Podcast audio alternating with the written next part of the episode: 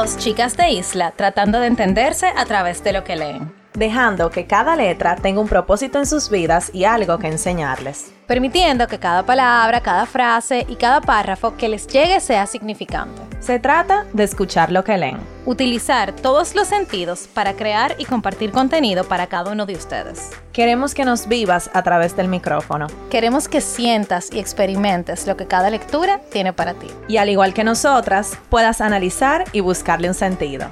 ¿Estás escuchando? Letras al aire.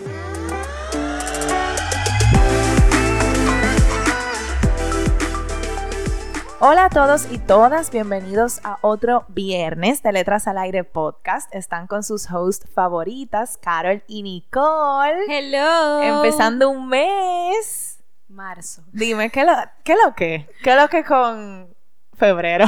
Señores, es verdad que febrero dura dos días. Ay, no, para mí duró mucho. Yo hice, yo como que hice muchas cosas en febrero. Yo hice muchas cosas también, pero pasó rapidísimo. O sea, ¿tú te fuiste a tapar Puerto Rico, Nicole? Sí, pero eso fueron tres días. O sea, bueno, sí. Cuatro. Ay, me gustó mucho Puerto Rico. Quien quiera ir, que vaya. Me gustó. Sí, me imaginé por la foto. ¿Tú te fuiste de viaje también? Sí, yo me fui de viaje para Miami, señores. Yo no había ido. O sea, yo había ido, pero, pero era no muy... de grande, ¿verdad? Sí, pero no de grande. Chulísimos, uh-huh. chulísimos, de verdad. O sea, repetiría ese viaje como... Es demasiado ápero Miami. Me gustó mucho los lugares que fui. O sea, que cien por ciento recomiendo. Mi amor, no sé, cualquiera que nos oiga... Que somos... que somos dos viajeras. Bueno, pero sí, hemos viajado, gracias a Dios, hemos viajado mucho. Hay que ser agradecidos. Ajá, sí. Tenemos oportunidad de viajar, gracias a Dios. Hay pero que nada. Ser agradecido con todo. Señores, nada, bienvenidos a marzo. Y empezamos marzo con un libro así, mira, como potente. No, no, no. Como... Mira, yo estaba desde esta mañana loca por grabar ya. Es verdad. Ay, loca, que este libro... Yo creo que este ha sido uno de mis libros favoritos. Yo creo que uno de los míos también. Está o sea, en mi top diez. Yo te diría que está en mi top cinco, el mío. En el top cinco. Loca, es... sí, porque es que yo me puse a pensar, ¿qué otro libro a mí me ha gustado tanto como este? Que me ha hecho, porque a mí me hizo llorar, me hizo, me hizo reír, se me puso la piel de gallina, o sea, sentí demasiada cosa con este libro. Y no sé, o sea, hay par, pero no tantos. Este como que de verdad es un libro... Esto es un libro. Esto es un libro. Y se siente así mismo. O sea, y yo me imagino, nosotras nos lo leímos en audiolibro, pero yo me imagino que después que tú lo lees y uno lo tiene en físico, tú tienes que decir, este libro es fuerte. O sea, no, como, no, no. Es un libro que tú tienes que tener en tu librería, sí, sí o sí. O sea, ah. yo creo que este libro se lo recomendamos y de verdad no, que no pase este año sin leerse este libro. No, de verdad, sí. Entonces vamos a decir cuál es el libro. Sí. Que le hemos dado una payola. Expectativa. Y ni siquiera hemos dicho el nombre ni nada. El libro se llama Finding Me, de la actriz Viola Davis. Eh, ella es una actriz estadounidense eh, que se volvió muy famosa.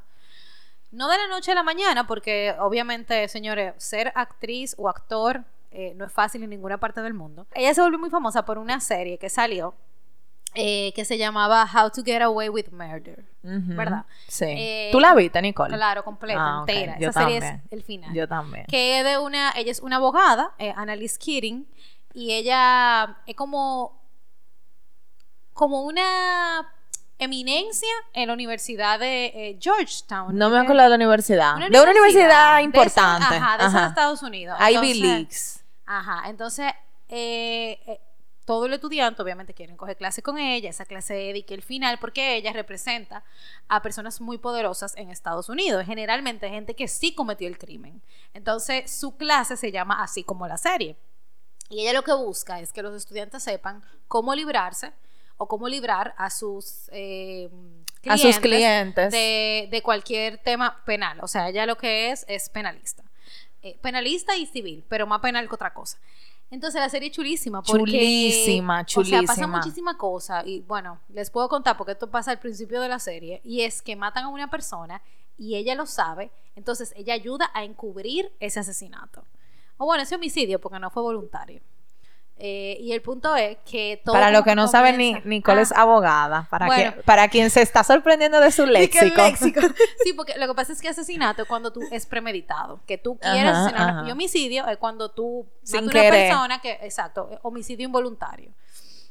sin premeditación, porque puede ser que en el momento tú la quieras matar, pero tú no lo pensaste, ¿tú entiendes? Uh-huh. Entonces, eh, nada, entonces básicamente eso, y la serie es chulísima. Entonces a mí me gusta porque, bueno, yo soy abogada, yo no manejo nada de la parte penal, y mucho menos en Estados Unidos, que es muy complicado, eh, o sea, toda la ley y eso, pero la serie es demasiado chula. O sea, cualquier uh-huh. persona, y bueno, Carlos puede hablar de eso, que no sepa de derecho, entiende la serie a la perfección. Sí, sí, es muy claro. sencilla.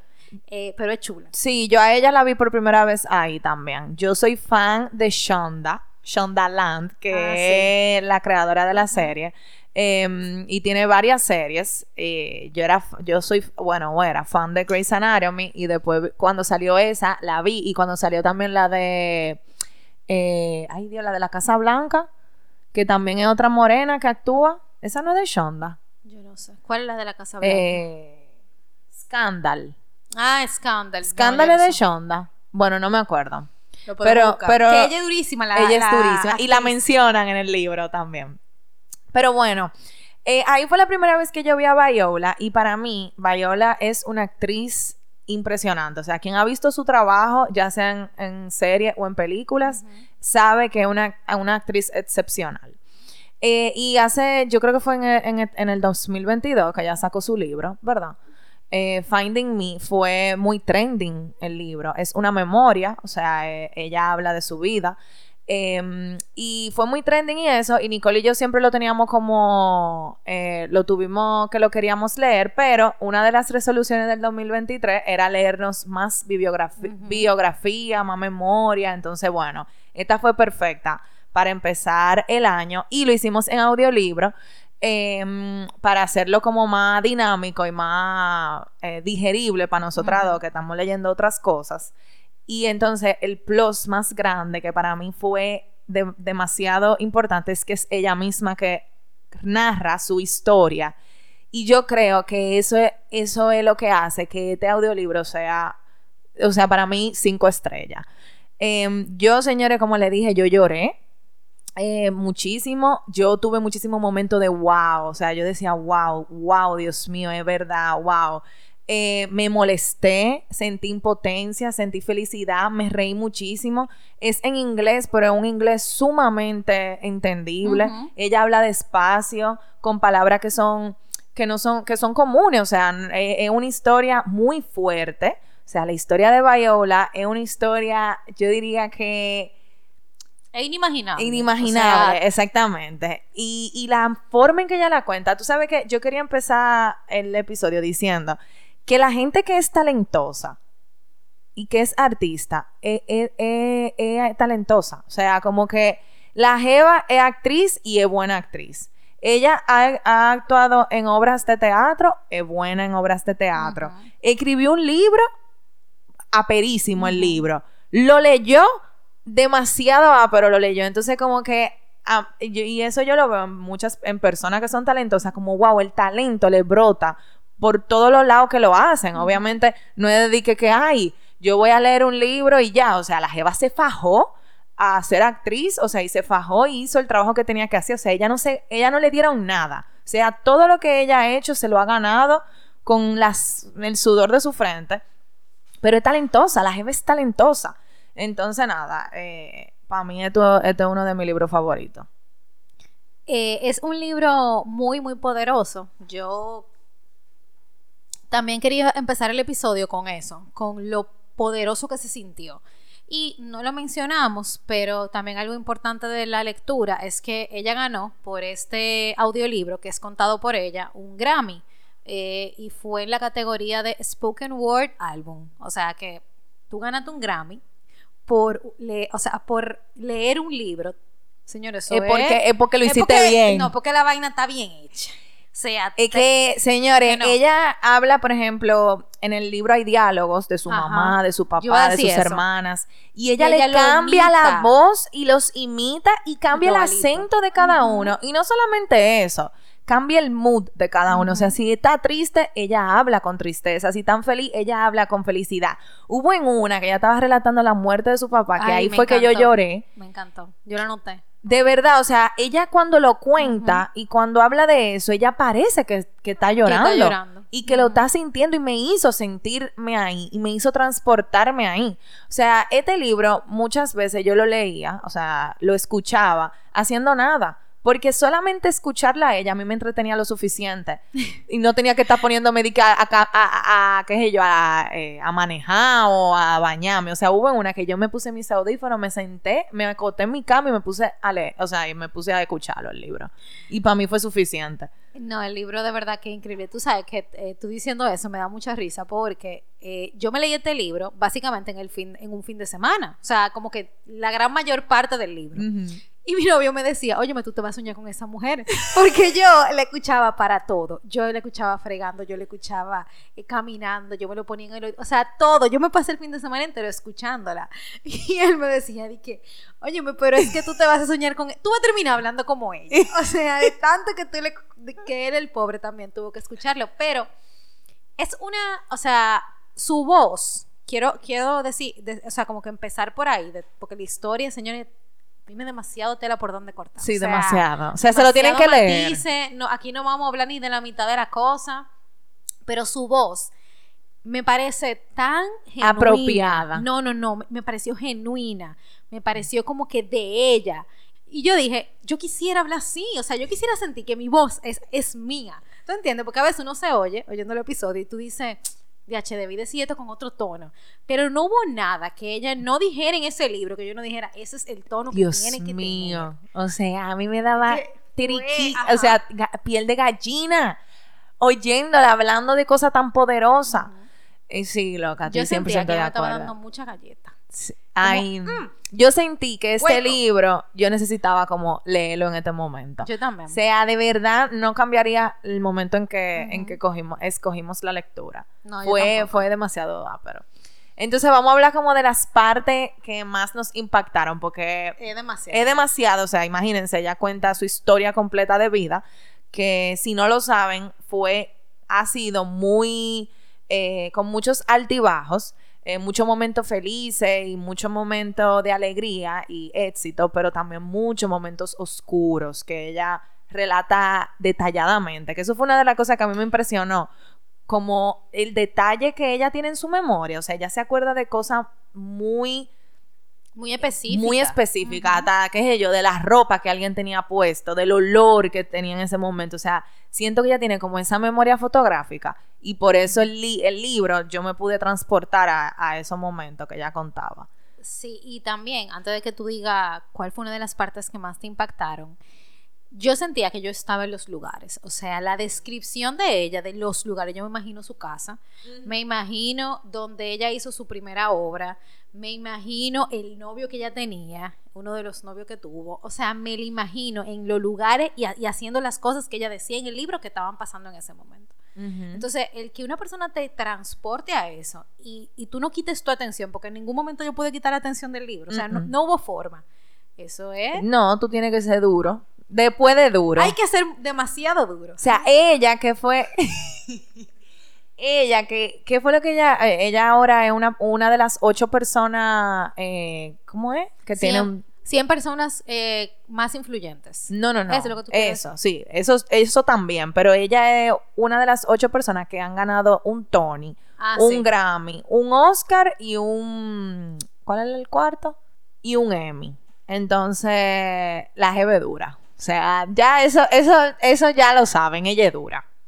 Entonces, bueno, hablando un poquito de su historia, ella cuenta desde muy, muy pequeñito. O sea, ella viene de una casa súper pobre y humilde.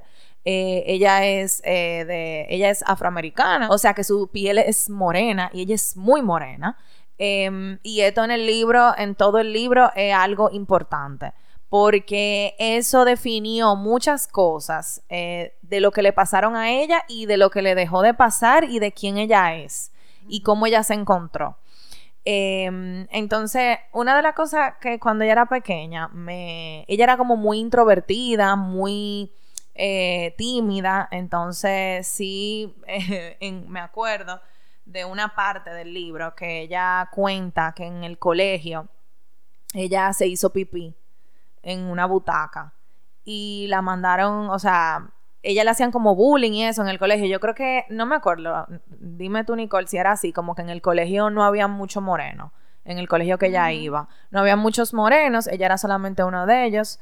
Eh, ella se hizo pipí y como que la mandaron a cambiar y eso. Y bueno, al otro día la pipí seguía ahí, en la butaca. ¿Tú no te acuerdas de eso? No, que no la pipí seguía en la butaca y ella dijo de que mi pipí es tan grotesca. Ah, ya, ya me acordé. Que ni siquiera, que ni siquiera conserje un conserje la podía limpiar. Uh-huh. O sea, hasta ese punto de rechazo ella recibía por ser morena.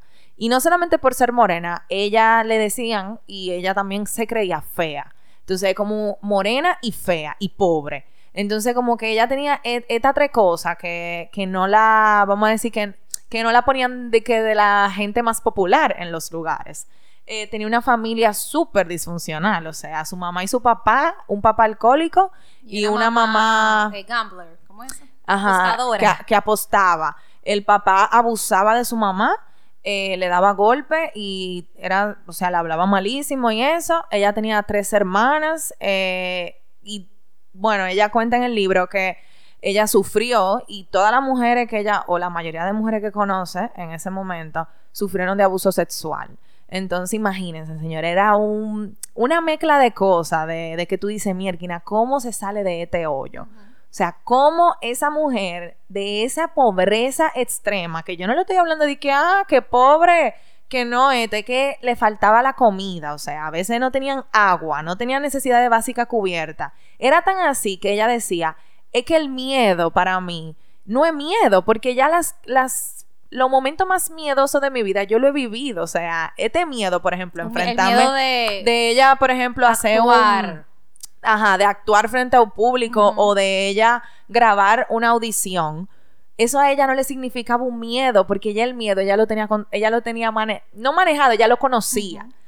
Y un miedo también de de no, tri- no triunfar, o sea, ya ella estaba en la pobreza de la pobreza extrema, uh-huh. que es lo peor que le podía pasar. Entonces, uh-huh. ella era denigrante. Exacto. Eh, señores, y era tanto, o sea, era, o sea, fue tanto el libro, de tantas cosas que ella cuenta, que ellos no tenían ni jabón para bañarse. Uh-huh. O sea, a ella le llamaban la atención en el colegio porque olían mal, uh-huh. eh, y le decían que tienen que tener higiene. Y una de las partes que a mí más me impresionó del libro, Eh, obviamente, eh, estamos hablando de una persona que tiene alrededor de los cincuenta y pico, ¿verdad? Tiene que tener ella como cincuenta y uh-huh. pico. O sea, que todo fue hace cincuenta, cincuenta o cuarenta y cinco años atrás, donde obviamente el tema de tu ser de color y la discriminación era fuertísima. Entonces, era tan así que en el colegio, me, o sea, esta, esta fue la parte que a mí se me quedó, que yo dije, no, es que no es posible.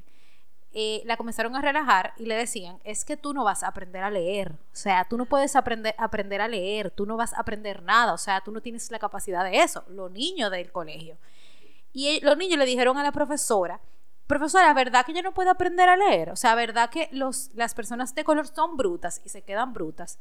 Y ella, o sea, le preguntó y le dijo, ¿es en serio? O sea, ¿eso es verdad? Y la profesora le dijo que sí, dije, sí, es verdad, o sea, la, esa es la realidad, lo siento. O sea, señores, ¿cómo tú a una niña le dices que ella se va a quedar bruta, que ella no va a aprender a leer, que ella no va a poder superarse? O sea, hasta, hasta ese nivel llegaba el racismo. Uh-huh. Y eso se creía, de que, que el cerebro de las personas de color era más chiquito que el de la persona blanca. O sea, un regalo de disparate sin sentido, que eso lo sabemos nosotros ahora, pero que en ese momento esa era su realidad. Y, y, y la creencia de la gente de verdad. Y esa parte de la discriminación, ella, ella abunda muchísimo de, de la parte de las personas de color en Estados Unidos, y llega hasta tal punto de que ella ya en el último capítulo eh, habla de, de su rol en How to Get Away with Murder, uh-huh. y cómo ella tuvo que empoderarse en ese rol de una mujer sensual y que, que era querida por hombres. Porque ni ella misma se creía que ella, o sea, Viola, podía interpretar ese personaje, porque nunca en su vida ella se sintió de esa manera. Y ella tuvo que, o sea, recurrir a varias cosas, o sea, y como dentro de ella, para ella poder decir, sí, esta soy yo, y hay muchas mujeres como ella, que tienen vida, o sea, que hay gente que las quiere, que hay gente que la encuentra bonita.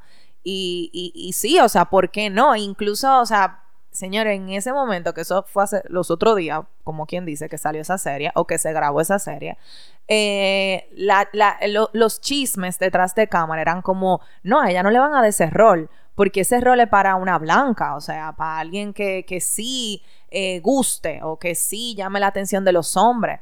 Y, y es como Mirkin, o sea, mira, ella tuvo que demostrar, ella solita y con su poder, yo no sé, su poder de adentro, que ella sí era capaz de hacer eso, cuando ella, ni, ella misma ni se lo creía.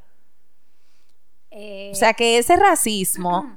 ha sido la toda la vida, la persi- y la sigue persiguiendo, uh-huh. o sea, la sigue persiguiendo. Ahora ella es una eminencia, pero ella es una de cuan, no sé cuánta gente, ella lo, Ajá, ella lo ella dice. dice eso.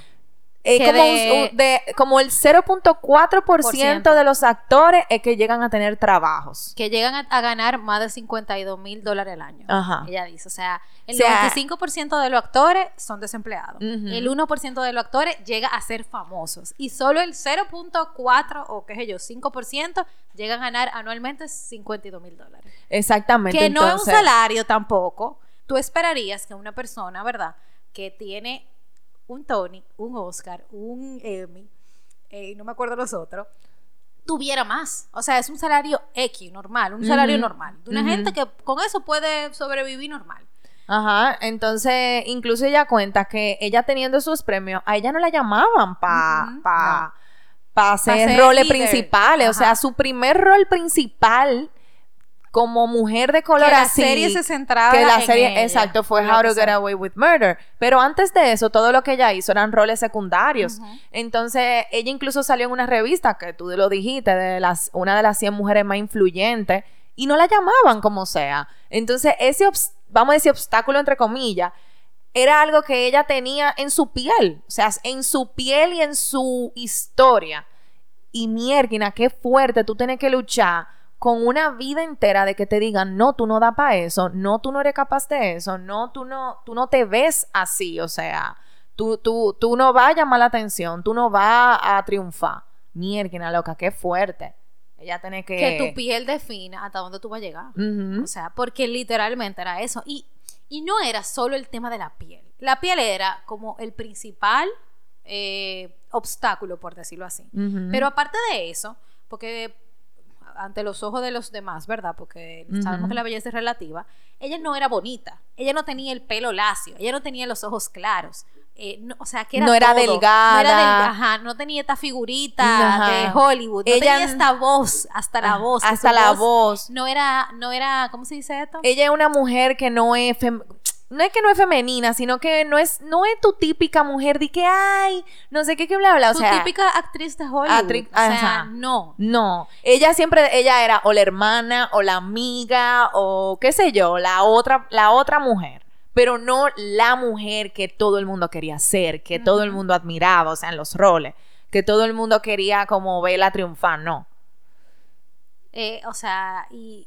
Y no me lo imagino, de verdad no me imagino lo que ella tuvo que haber pasado en, señores, miren, fueron demasiadas cosas lo que ella tuvo que haber pasado para llegar al punto donde ella se definió, y lo que a ella la definió fue obtener ese papel en How to Get Away with Murder. O sea, te estamos hablando que esto fue, esta serie salió como en el dos mil catorce, o sea, que esto fue los otros días. Uh-huh. Y ella ella tenía que tener que algunos no, cuarenta, ella dijo cuarenta y siete cuarenta y siete, algunos cuarenta y siete, y tú a los cuarenta y siete años no sentirte, después de haber ganado eh, Tony, después de haber ganado Emmy, después de haber, creo que ella, ella ya era nominada, nominada por lo menos al Oscar. Ajá, creo, sí, creo que por The Help, ya ya la habían nominado.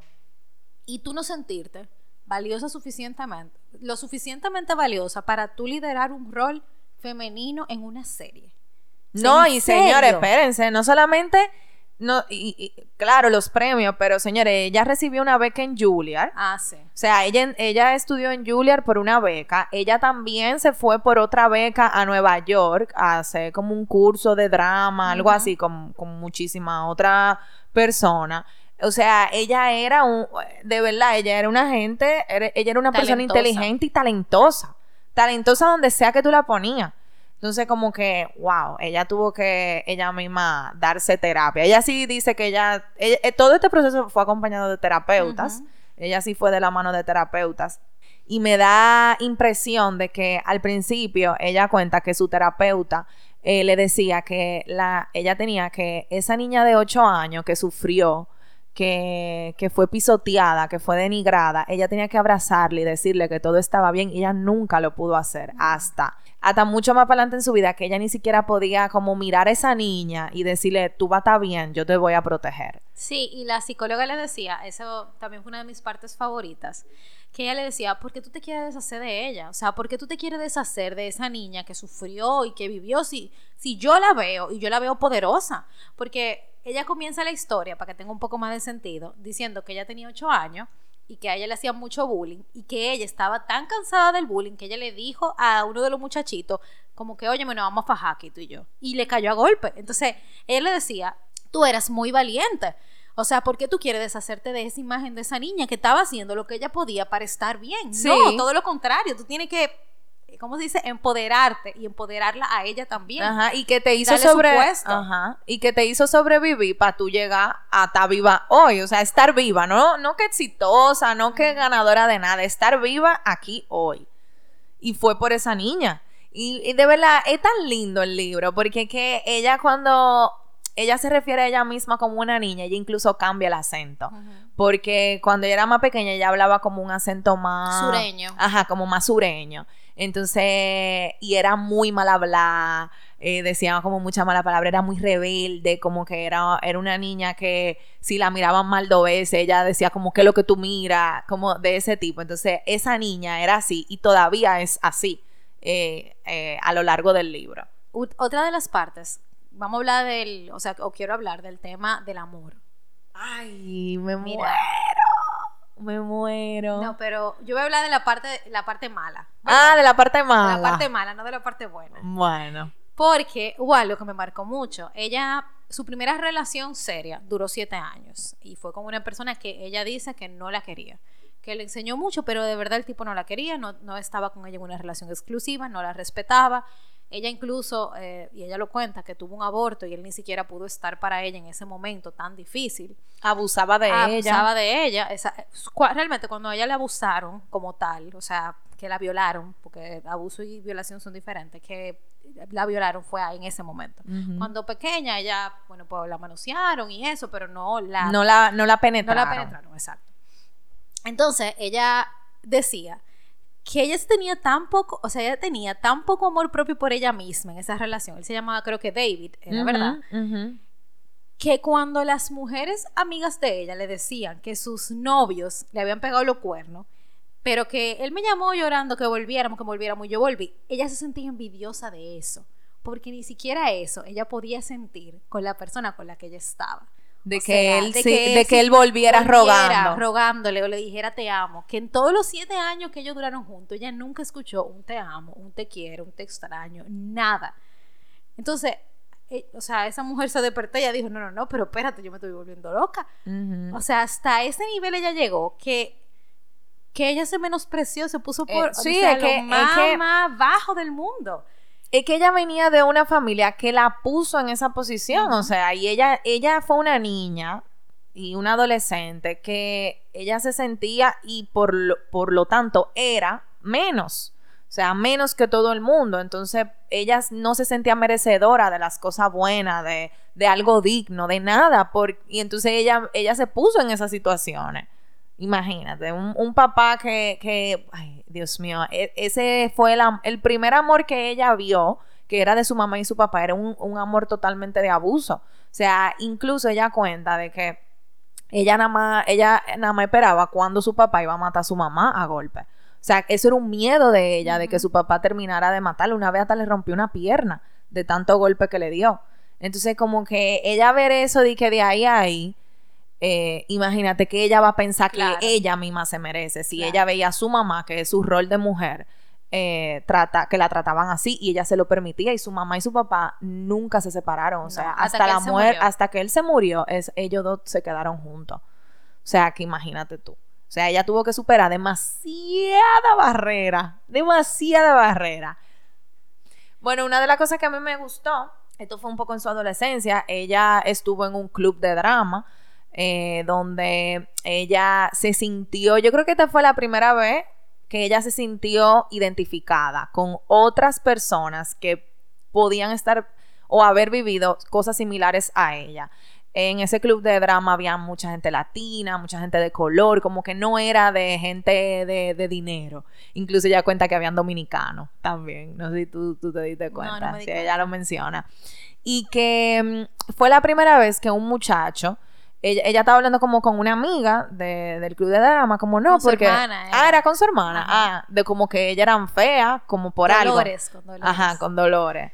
Eh, de que algo de que era fea. Y el muchacho le dijo, ¿fea? Pero ustedes no son feas, ustedes son bellas, que no sé cuánto. Y como que esa fue la primera vez que ella dijo, wow, una gente pi- puede pensar que yo soy bonita. O sea, tiache, qué, qué mal, qué, qué baja autoestima tú tienes que tener la, en, o sea, y cuántas cosas malas te tienen que pasar para tú sentirte así.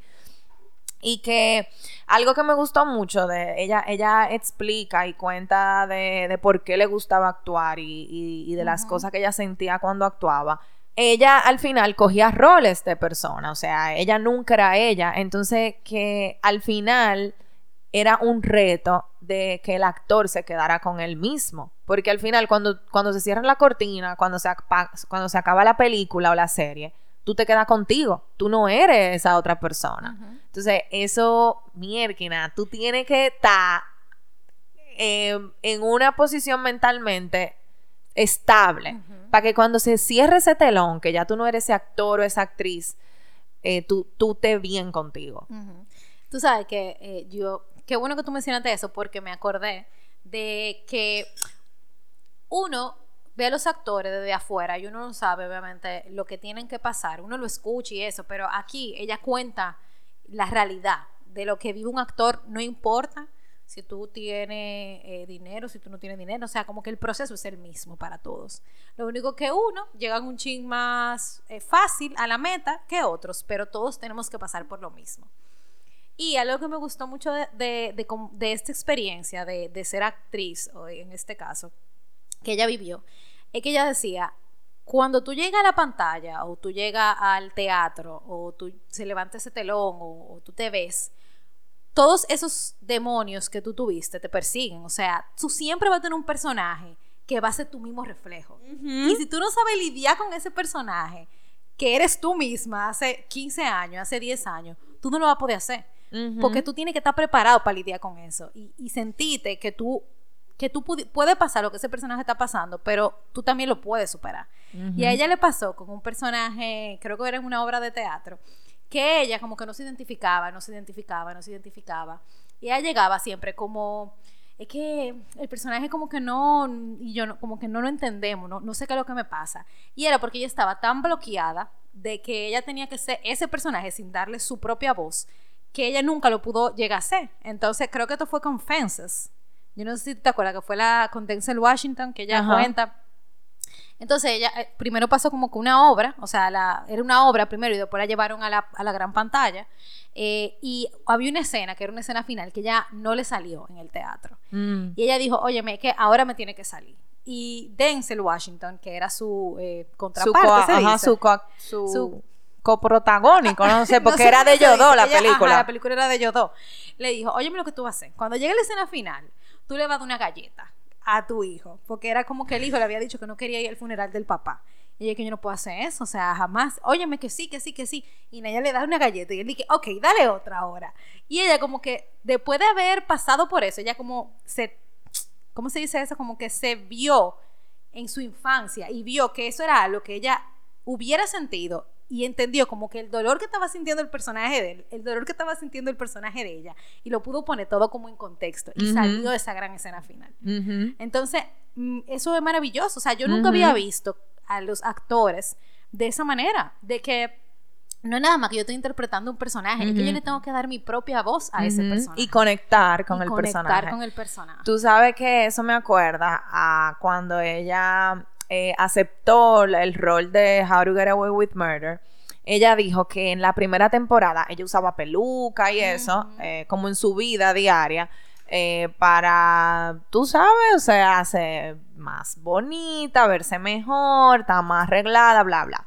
Entonces ella pidió que en esa primera temporada ella saliera sin su peluca. Y... y como en un ambiente íntimo. Señores, yo de verdad que puedo... Yo he visto muchísimas series, he visto muchísimas películas, y esa escena de esa, de cuando ella se quita la peluca en su habitación, que ella está con su esposo, y se quita la peluca, señores, ella no tiene ni una gota de maquillaje, o sea, ella se ve ahí tal cual es. A mí nunca se me va a olvidar, porque al final, ella no era el personaje, ella estaba siendo ella. Entonces, ella le dio su voz, ella dijo, no, yo me voy a convertir en ella, y ella se va a convertir en mí. Y eso para mí fue espectacular. O sea, todavía yo me acuerdo de esa escena. Y puede que yo no me acuerde de la trama final de esa serie, pero de esa escena a mí no se me olvida. Ella, eh, con ese personaje, ella tuvo la oportunidad, como tú dices, de, de darle su voz. Y ella cambió varias cosas. Por ejemplo, ella se llamaba de que Annalise, otra vaina, Diput, Dipuit, una cosa así. Y ella dijo, no, ese no es el personaje, el nombre, el nombre de una, de una persona, persona morena. morena y como que con, esta, con estas características. Entonces ella dijo, bueno, tiene que ser Keating. O sea, fue ella misma que eligió el nombre. Y también decía, pero este tiene que ser como que ya se cambió el nombre. Entonces ella tiene que tener un nombre como diferente, como más de lo que ella era. Entonces ella se, llama, se, se llamaba Anna May, y ella también dijo que, que se hiciera así. Entonces ella tuvo la oportunidad de, de moldear de, ajá, de moldear ese personaje antes de que saliera a la pantalla, porque el guión estaba escrito, ¿verdad? Y de decir, es que no, no es no es que ustedes van a venir y yo voy a hacer lo que ustedes digan, porque ya ella había pasado por todo eso. Ella va a hacer con este personaje lo que ella entiende que es lo mejor para el personaje, para que sea mejor, y así fue. Uh-huh. O sea, ese personaje es uno de los personajes de verdad más poderosos que yo he visto en una serie. Una serie. Uh-huh. Y todo, y esa escena que tú dices, yo me no. acuerdo la primera vez. Y hay una escena también de esa serie que me acuerdo mucho, la mamá de ella, cuando cuando se muere, ay Dios mío, ¿cómo que se llama? Tom, era que se llamaba el esposo ¿Quién? de ella, de la serie, de Annalise. No me acuerdo. El blanquito. Ajá, sí, me acuerdo del esposo. Que la mamá va como a hacerle compañía. Y ella como que, mm. eh, ella estaba muy vulnerable. Ella dijo, tú te tienes que parar, Anna May, tú te tienes que parar. Mm. Yo, yo lo sentí tan real, como que eso era lo que a ella le pudo haber pasado. Uh-huh. O sea, tú ves esa serie y tú sientes que esa historia es de ella. Y después uh-huh. que tú lees el libro, tú dices, claro, claro Ajá. que es de ella. Esa es su historia. Tú sabes otra cosa que a mí me encantó del libro, eh, que ella cuenta de la diferencia entre ser artista y ser famoso. Uh-huh. Y ella desde muy pequeña, ella siempre tuvo esta pregunta de qué ella quería ser, quién ella quería ser. Y cu- desde, desde pequeña ella actuaba como en cositas de, con la familia y con las hermanas y no sé cuánto, hasta que poco a poco se fue... El, el camino la fue llevando y ella también fue cogiendo su camino de, de ser actriz. Pero ella dice como hay una diferencia demasiado grande, porque famoso puede ser cualquiera, pero un artista, o sea, un artista tiene que guayar la yuca realmente. Y, y se ve la diferencia, o sea, trabajando con artista y trabajando con famoso.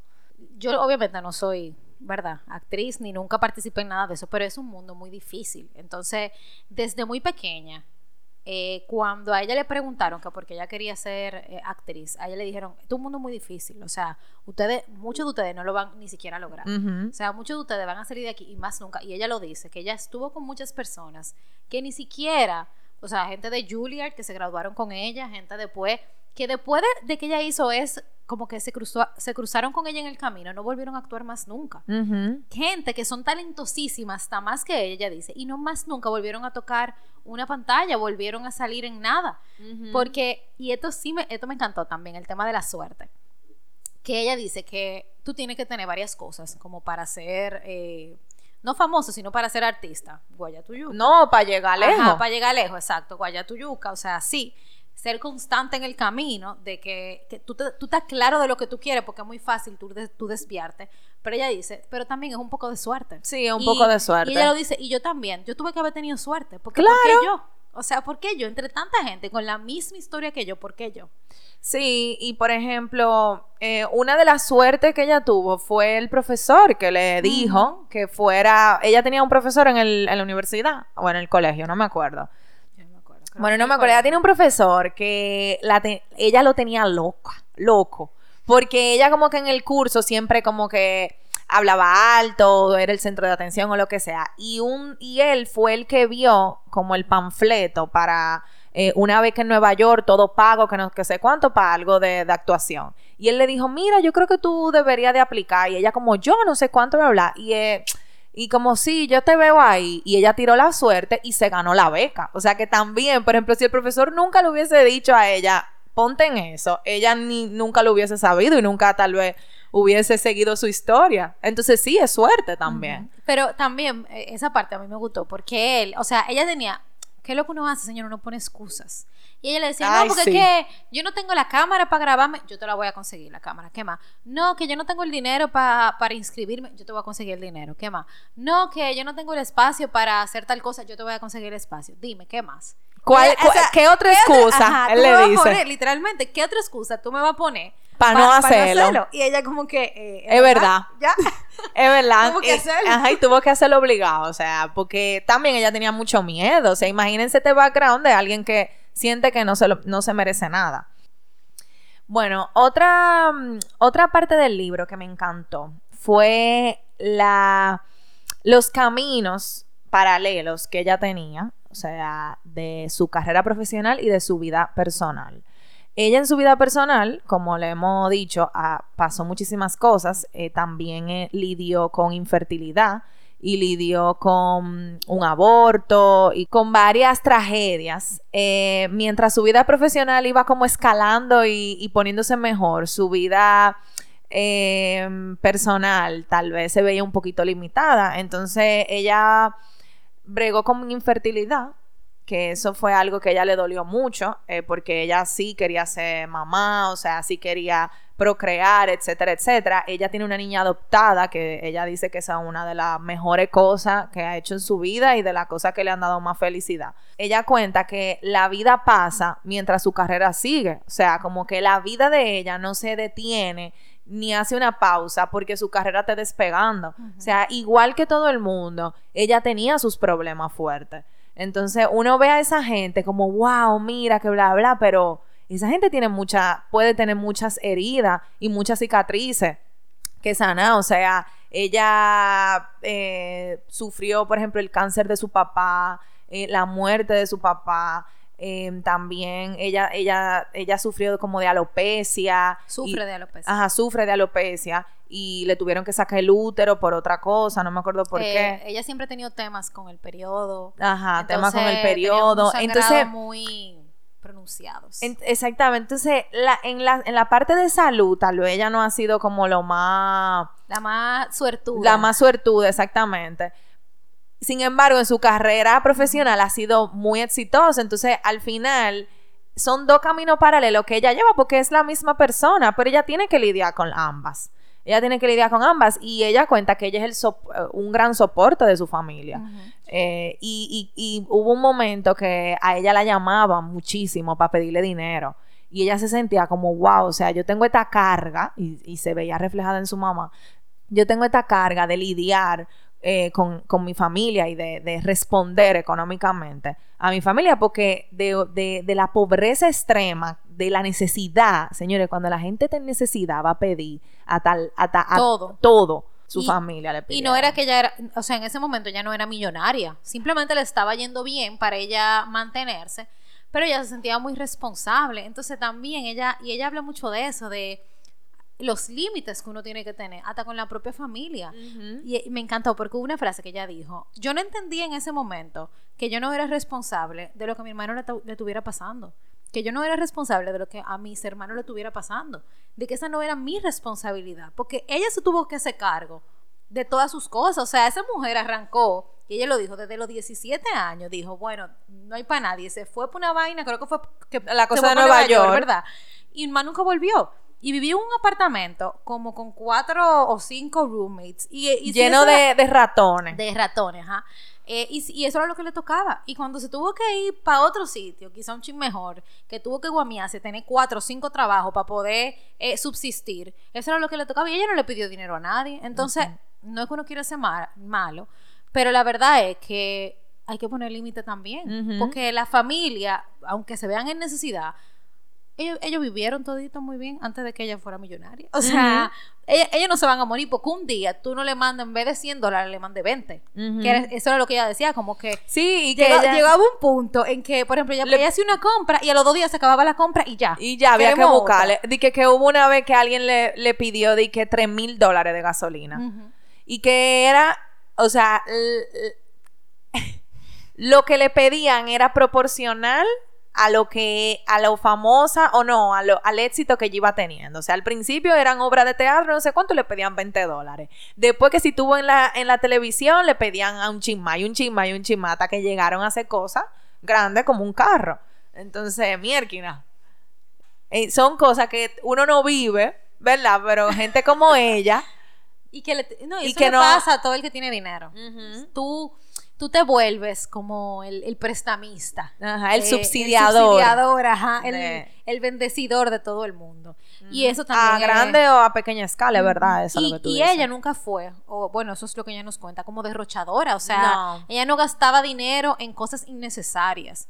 Ella siempre, el dinero que tenía, lo invertía en cosas que ella de verdad valían la pena. O sea, no era que ella lo usaba a su gusto, pero tampoco era que, ay, soy rica, me voy a comprar lo último Valentino. Mm. O sea, no. Entonces, ella siempre mantuvo sus raíces. Uh-huh. Sí, siempre pues mantuvo tus, sus raíces. Demasiado orgánica. ¿Eh? Demasiado orgánica. La, la sentí en el libro y, y así veo sus personajes y los siento también muy uh-huh. orgánicos.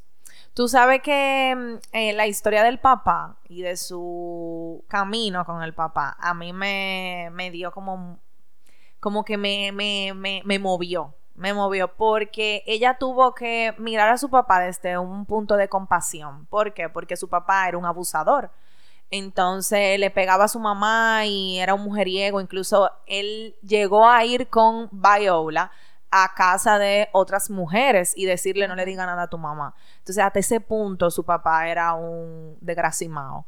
Luego, eh, mientras la vida fue pasando, él como que fue, pa- fue cambiando, él se quiso redimir, algo así, porque él se convirtió en ser el, el que le pegaba a su mamá, a ser el cuidador, el que la protegía y el que la cuidaba. Entonces, eh, ella, pero ella tenía como eso con su papá, ella tenía como eso de mierquina, eh, tú, tú fuiste esta persona y tú fuiste este, este, este hombre que, hizo tan, que le hizo tanto daño a mi mamá. Entonces, cuando se acercaba ya la, lo, la muerte de su papá, ella, él no se quería morir. O sea, y eso a mí me dio tanta pena porque él quería vivir. Uh-huh. Él tenía mucho miedo de, de morirse. Y, y incluso él le dio como un asunto, eh, ¿qué fue lo que le dio? Como un, ba- un bypass, ajá, algo en, como un infarto en el corazón. Y él lo sobrevivió, pero dije una cosa horrible, le tuvieron que poner un bypass, un asunto. Y él lo sobrevivió y como tres meses después le descubrieron cáncer en casi todo el cuerpo. Entonces era algo que ya inevitablemente él, él iba a morir. Y la mamá estuvo siempre con él y no, nunca lo abandonó. Y, y él, ella, ella como que cuenta esos últimos momentos con el papá y a mí eso me destruyó. Yo lo, yo lo guardé. Uh-huh. Me dio a muy mí, duro. A mí eso me destruyó porque ella lo consolaba. Y le decía, tú hiciste lo mejor que tú pudiste. Pa- Dios te perdonó, nosotros te perdonamos. Vete en paz. Como que ella pudo a su papá en los últimos momentos darle como ese confort que, que él necesitaba para ella irse. Y ese capítulo termina diciendo que la clave de la vida es vivirla. Uh-huh. Y que ella, con esa muerte de su papá, ella, ella tuvo ese... Ese de alumbramiento, despertar. Ajá, ese despertar de que la única clave de la vida es vivirla. Entonces, para mí eso fue demasiado bonito, que, que una, que, qué sé yo, como una historia de vida tan, vamos a decir, no, no tan perfecta que, que ella tuvo con su papá, terminara como en esa lección tan bonita. Sí, y tú sabes que también eh, a mí me gustó porque aquí hablamos como de las cosas malas de la familia, pero su familia también tenía muchas cosas buenas. Por ejemplo, ellos tenían hermanos que eran drogadictos.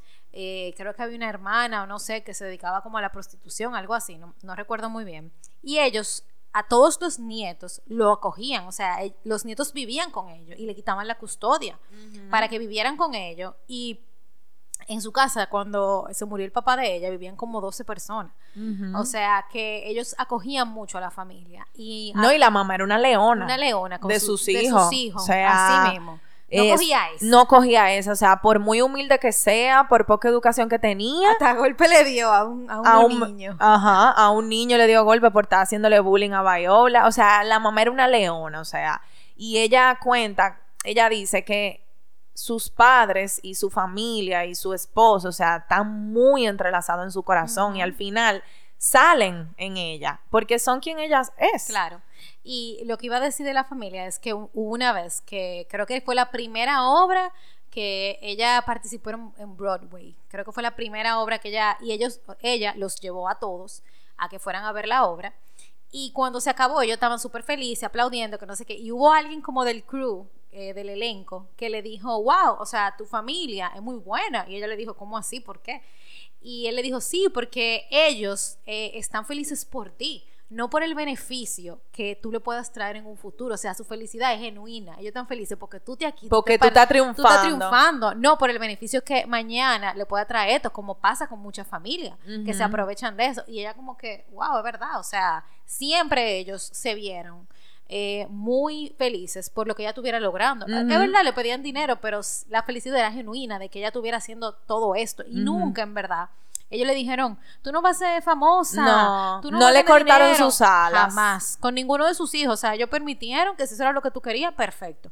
Te la tenías que guamear tú sola porque no había dinero, pero dejaron que ellos siguieran su camino. Y yo creo que también eso fue una de las cosas que a ella le ayudó a salir de ahí y a decir, yo, tengo, yo puedo hacerlo. Uh-huh. Porque si mis papás no me dicen a mí que yo no puedo, ¿por qué, por qué, por qué no? O sea, uh-huh, ¿por qué no? ¿Por qué no puede ser ella? Y fue. Uh-huh. Yo creo que este libro deja demasiadas lecciones, demasiadas lecciones. Una de las, ya para ir terminando, una de, lo, de los momentos que más me gustó fue cuando ella contó su amor con Julius, que es su esposo actual, uh-huh, y cómo ella le pidió a papá Dios, o sea, cómo ella lo quería, o sea, tal cual. Y papá Dios se lo dio, o sea, como ella lo quería y cómo ese amor tan bonito existe. O sea, y no es que no tienen problema, y no es que él es perfecto, ni ella es perfecta, muy lejos de estarlo, pero es un amor sano, que era lo que ella pedía y quería. Y, y para mí la historia de ellos dos es preciosa, me encanta. Tú sabes que en el libro, eh, en el libro físico hay fotos que nosotras no, Ay, no, te, no, no tenemos en el audiolibro, la puedes buscar, son poquitas, son como cuatro, pero sí te ponen como en contexto de algunos de los momentos, y hay una fotico de ella chiquita, o sea, bebecita, y me dio como esa ternura de, wow, mira quién tú eres, y todo lo que te falta por vivir, que no va a ser fácil, pero, pero mira, mira lo que tú vas a lograr, y no quiere decir que no siga siendo fácil, porque... Lo más, o sea, llega una persona de carne y hueso y va a seguir teniendo problemas como todo el mundo, pero mira lo que, todo lo que ella ha pasado y ha podido superar. sobrellevar ajá, uh-huh. y, su, y superar. Y para mí fue un libro de verdad que se los recomiendo a todo el mundo. Sí. Que lo lean, léanlo. Yo lo voy a poner en todos los lados cuando salga este episodio. No, eh, eh, es que es inexplicable. O sea, yo uh-huh. creo que todo el mundo se puede llevar una gran lección. De, bueno, hemos hablado aquí muchísimo y faltan muchas cosas para hablar, sí, pero muchísimo. Ya está bueno. Ya está bueno, se lo tienen que leer. Y, y en audiolibro es chulísimo, o sea, Ay, a mí me encantó. Sí, léanselo en audiolibro. Tú sabes que yo de verdad quiero leer más en audiolibro. Yo también, después de este libro, yo dije, bueno, Nicole y yo vamos a empezar a estar cuarto en esa cuenta. Porque en audiolibro, está porque heavy, está heavy. Aperísimo, eh, a aperísimo. Mí me gustó mucho. Y tú sabes que los dos únicos libros que nos hemos leído en audiolibro, las dos autoras del libro son las que Son las que lo libro. Cuentan. Sí, pero el otro que nos leímos era como más de psicología, ¿no? Sí, pero era chulo, o sea, creo que... Sí, era el, chulo, el que sea era el chulo. El mismo autor que... Que, que lo cuente. Que lo cuente, no. Le da una... Y más que ella está contando su, su propia historia. Su Entonces propia hace historia. que la... Que la... Que prenda la cosa. No, es que esa mujer puede aprender lo que sea con esa voz. Sí, no. Pues ella puede aprender. A mí me encantó, ella habló de la voz. Sí, por eso, por eso es que yo dije que yo quiero una, sentirme así como ella. Bueno, y para decir un chin, ella habló de, de la voz una vez que, yo no me acuerdo por qué estaba junta su familia, ella estaba con su abuela y ella escucha como a la abuela hablar, decir algo, como ah, felicitarla sí, con algo, con algo. Y cuando ella la escucha a ella, ella dice, wow, esta voz es la voz que todo el mundo quisiera tener. Uh-huh. Y la empieza como a describir, una voz fuerte, una voz, eh, qué sé yo, determinada, no me acuerdo bien lo que dice. Y después al final termina el capítulo diciendo, esta es mi voz. O sea, la, la vo- ella, ella en la voz de su abuela se escuchó a ella misma. Uh-huh. Y sí, cien por ciento. Tú la tienes, esa voz. y, y, y creo que también es como una, una medio metáfora de nosotros también encontrar, encontrar nuestra voz. Porque voz. No es el tono, ni, ni el acento, ni nada. Es, es nosotros encontrarla, la voz, y poder utilizarla. Uh-huh. eh, de manera que nos empodere a cada sí. uno. Tú sabes que eh, saliendo un poco ya, y ya para cerrar full ya. Eh, sí, ya, porque... De, ¿cuánto tenemos, Nicole? ¿Cuánto como ya? Una hora. Ya para cerrar. No es para cerrar. Menos este libro. Claro, dos horas deberíamos aquí darle para allá. Eh, que yo estaba escuchando algo de... Um, bueno, X, no, no, no tiene nada que ver con lo que estamos hablando, pero de, de encontrar las palabras perfectas para decir las cosas. Y lo que estaban diciendo era que no es que existen palabras perfectas, sino que dentro de ti tú sabes cómo las cosas van a salir mejor para decirla.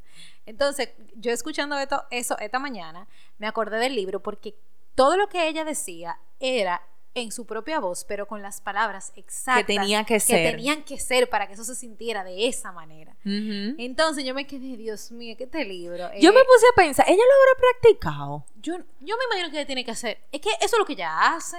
Eso es lo que ella hace. Ella, ella hace eso todos los días, hablar. Entonces... Porque qué tan, es tan, es tan, tan, perfecto. Es tan, tan, que yo, yo, yo la escuchaba y yo decía, Dios mío, pero esta mujer tenía que practicar esto, pero también ponerse, señores, el libro dura nueve horas. Sí, es largo, es, es largo. largo. Entonces, ponerse a practicar nueve uh-huh. horas. No creo. No, no, me imagino que ella lo más seguro podía repetir si se equivocaba claro. o lo que sea, pero es que el tono de voz. Es que... Mire, mi hermana, por más que usted practique, si usted no la tiene, no lo tiene. O sea, no. ese, ese. El... Y, y, y tú, obviamente, tú vas leyendo. O sea, todo fue leyéndolo ella misma. Sí, ella lo leía. Pero, pero no se ve, no se nota que leyendo. Ella está no. como teniendo una conversación contigo. Como, bueno, esta es mi historia, que no sé qué. Viola. No, y cuando al principio que ella dice, que dice de que Finding Me by ajá, Viola Davis y dice The Author. Como que yo soy la autora ajá. de esto. Y ahí empieza así como, yo voy a leer mi historia ahora Exacto. mismo. Y ustedes me van a escuchar. Uh-huh, uh-huh. Ay, Dios mío, yo la amo, la amo. Quiero ver... Bueno, yo he visto casi todas sus películas. The Help, ¿tú la viste? La, la, la buenísima, la buenísima. Fences también es muy buena. Yo la vi también. Ella uh-huh. no salió en doce años de esclavitud. No fue no, ella que no. salió. Ah, no. Pero esa película. Es esa película es dura también. Pero no, eh, ella no salió. Eh, eh.